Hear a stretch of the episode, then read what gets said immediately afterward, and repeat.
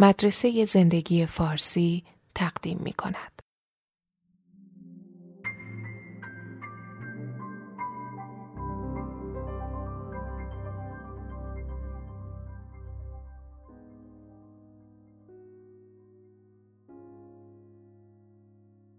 یکی از عاقلانه ترین خصلت‌های بچه‌های کوچیک اینه که هیچ خجالت نمی‌کشن بزنن زیر گریه.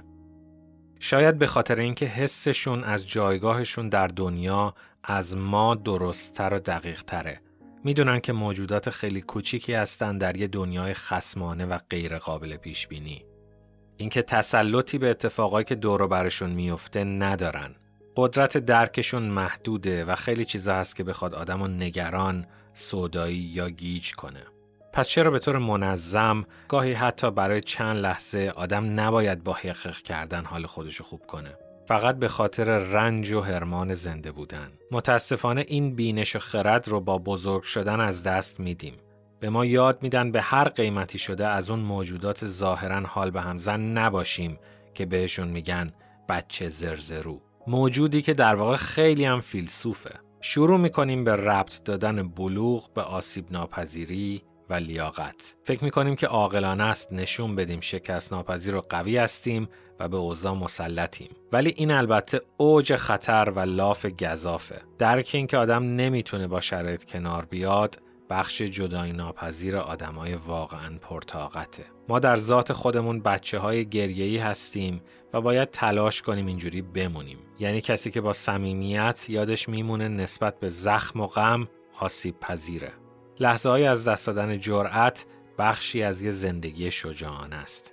اگه به خودمون حق ندیم که گاهی خم بشیم، این خطر هست که یه روزی مثل ترکه بشکنیم. ما از این سوء تفاهم در عذابیم که تنها چیزی که گریه رو توجیه میکنه یه فاجعه واضح و روشنه. ولی این یعنی همه بدبیاری‌های روزانه و ساعتی رو فراموش کنیم. اینکه به طور فرضی چه چیزای کوچیک زیادی میتونن رو ما اثر بذارن و اینکه بار تحمل همه اینا در کوتاه مدت میتونه چقدر سنگین باشه. وقتی حس گریه هجوم میاره، باید انقدر بالغ شده باشیم که بخوایم تسلیم این حس بشیم. همونجور که تو سن پنج شش سالگی خردمندانه تسلیم گریه می شدیم. باید بریم یه اتاق خلوت، لحافو بکشیم رو سرمون و تسلیم تنداب مهار نشده شرایط وحشتناک بشیم. ما خیلی راحت یادمون میره که در جنگیدن با ناامیدی چقدر انرژی هدر میدیم. ولی یه جا بالاخره آدم باید به یأس و دلسردی هم فرصت بده. این موقعا هیچ فکری نباید زیادی تاریک در نظر گرفته بشه. مثلا معلومه ما عرضه نداریم. واضحه که همه خیلی بدجنسن. طبیعیه که شرایط خارج از تاب تحملمون باشه.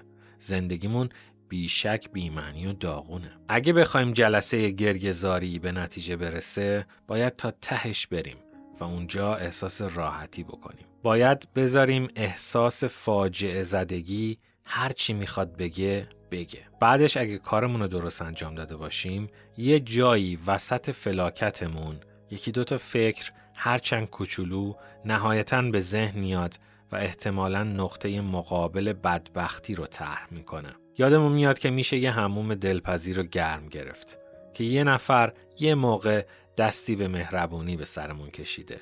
این که یکی و نصفی دوست خوب تو این سیاره داریم و هنوز بعضی کتابای جالب رو نخوندیم و اینجاست که میفهمیم اوج طوفان رو از سر گذروندیم. علیرغم منطق بزرگسالی، نیازهای کودکی مدام در وجود ما سرک میکشن.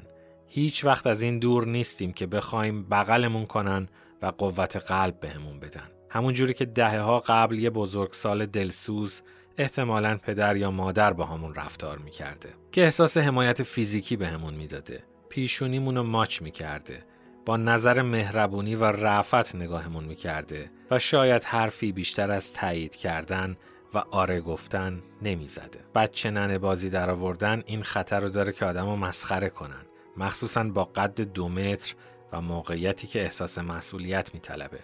ولی درک و پذیرش خواهش‌های دوران بچگی جوهر بزرگسالی واقعیه. در واقع بدون مذاکره با کودک هیچ بلوغی وجود نداره و چیزی به نام بزرگسال درست و حسابی نداریم که نخاطر از گاهی مثل یه بچه دو ساله بهش قوت قلب بدن. تو خانواده های معقول باید یه نوشته هایی باشه شبیه اونایی که تو هتل‌ها هست که بزنیم به در اتاق که به آبرین اعلام کنیم ما تو اتاق داریم برای چند دقیقه کاری میکنیم که برای انسانیتمون ضروریه و ذاتاً مربوط میشه به ظرفیت زندگی به عنوان یه بزرگسال. یعنی داریم مثل یه بچه گم شده حق حق میکنیم.